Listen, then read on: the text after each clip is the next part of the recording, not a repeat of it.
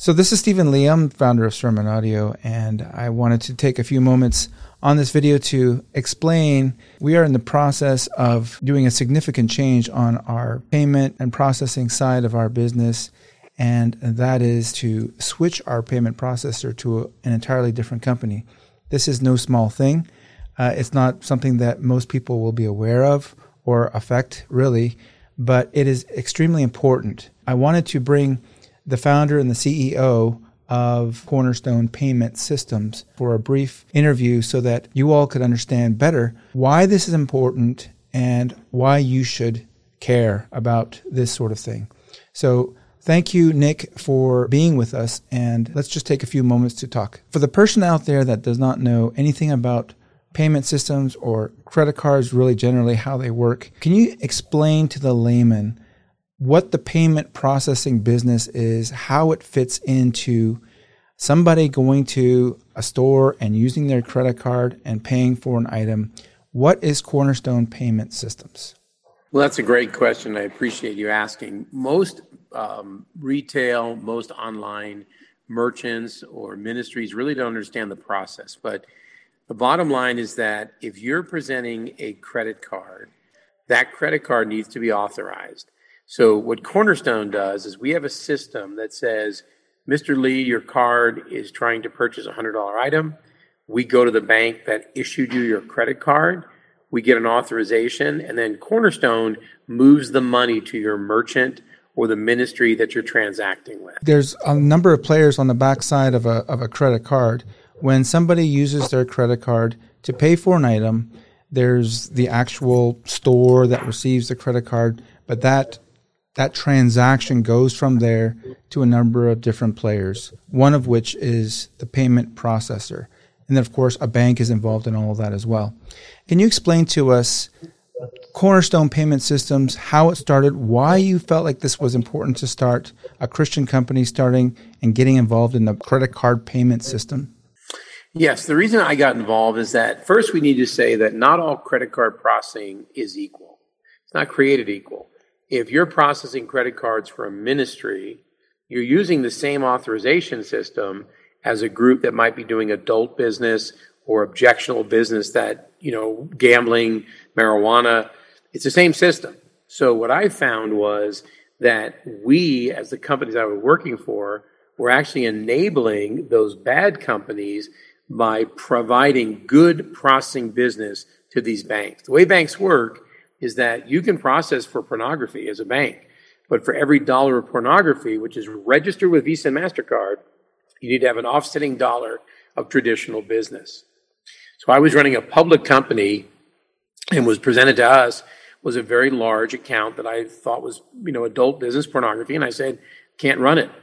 So when that happened, I had to resign from this company and I started Cornerstone. Yes, I think this is the part that people really don't seem to want to think about, and that is that when we use these these other systems, when we use these platforms, whether it's payment processing or whether it's just big tech generally, and this is the this is the fight that we're involved in at the moment as to why we're starting this project called the Vault.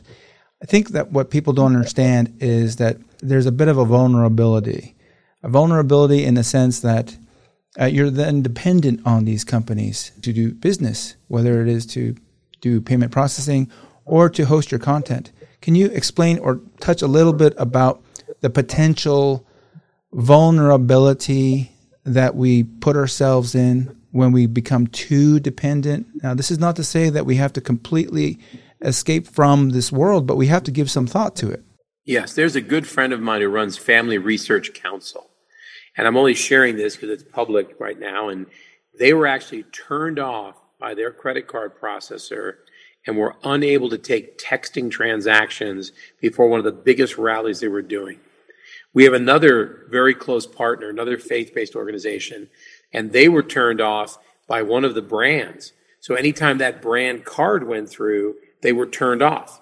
Now, most ministries, if they're doing the right thing, are not sitting on a lot of cash, Stephen. They basically take the cash, they put it out what they're doing. So, in a business sense, they're 30 to 90 days from bankruptcy. because they're putting the money out, right? They're not sitting on the cash, unlike some of these, you know, woke ministries that are a joke anyway. But most legitimate ministries take in the funds, they pray over them, and they allocate them. They couldn't sit and wait for 90 days. I think it's a reality, and it would be the height of naivety to just completely ignore the fact that these systems we are depending on. I mean, we are depending on these yeah. systems to be working for us. And if they stop working for us, we're essentially gone. We're not going to be able to continue.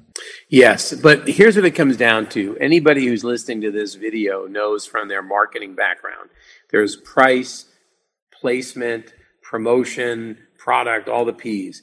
The P that means something today is prioritization. And what we found is there are a lot of people who start to build the ark before it rains a lot of other ministries say, well, you know, I don't really know about that. they'll go with some of the more woke technology and then they get caught in a problem. We had a ministry that we worked with, and uh, this is a ministry that's out there and, and standing against a lot of the woke ideology. And they turned off her ministry and they held a couple hundred thousand dollars. And it was a women's ministry, but she was saying awful things like women should be like this.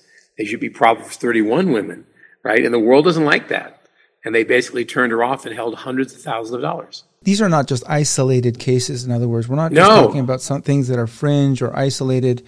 These are things that the church, and I'm I'm thankful that we as Sermon Audio are taking this step. And it was not the easiest step. I mean, it is difficult. I think that's probably why you're you're you're finding, not you, but people are finding it difficult to change or switch directions is because they're used to a process, they're used to the tools that are out there, especially in a technology world. You have developers and they're used to doing things a certain way and working with certain tools. And to have to change that is is rather inconvenient. It's been inconvenient for us, mm-hmm. but but we are taking this step, um, and we're happy, very happy to do that. And we wanted at least the churches that are under our care, so to speak, and those that are out there to become a little bit more aware of what it is that we're up against and why this is important, why this is important to us. Part of the benefit of, of making this switch, I just want to make sure that the churches know, is that we now have the ability to support ACH bank transfers. And uh, you can just let us know this is still a secure method of payment, is it not? Oh, it's extremely secure, and, and most industry has been running on ACH or EDI, they call it, for years. And and the benefit too for sermon audio and for other ministries is the transactions happen at a lower cost. So today, if you have your what's in your wallet card and you're getting points, ministries such as sermon audio and other ministries pay a higher percentage. They pay a lower fee to use ACH. They get the money just as effectively, and it's it's a great process. We've been doing that with large ministries and also large uh, faith based companies. One last thing that I thought we could touch on processing with a purpose.com. This is unique to Cornerstone, I believe. And you, you're just going to have to lay it out to us what this is and why this would be a benefit to any ministry that decides to use Cornerstone. Processing with a Purpose I developed in 1998. And basically, what it is, is if a ministry or a business that is a faith based ministry or faith based organization will move their credit card processing to us. So if it's a church today working with Sermon Audio, if it's a dental practice working with Sermon Audio, if you move your business to Cornerstone, we guarantee to reduce the fees that you pay today. And then for every dollar, after reducing your fees, for every dollar that we earn, we pay 50% to the entity, in this case, it would be the ministry of what Sermon Audio is doing through the vault or wherever those funds are directed. If you're a ministry and you're listening to this, my team will visit with you. We prepare an entire package to present to your donors and supporters, and we will do the same thing with your organization.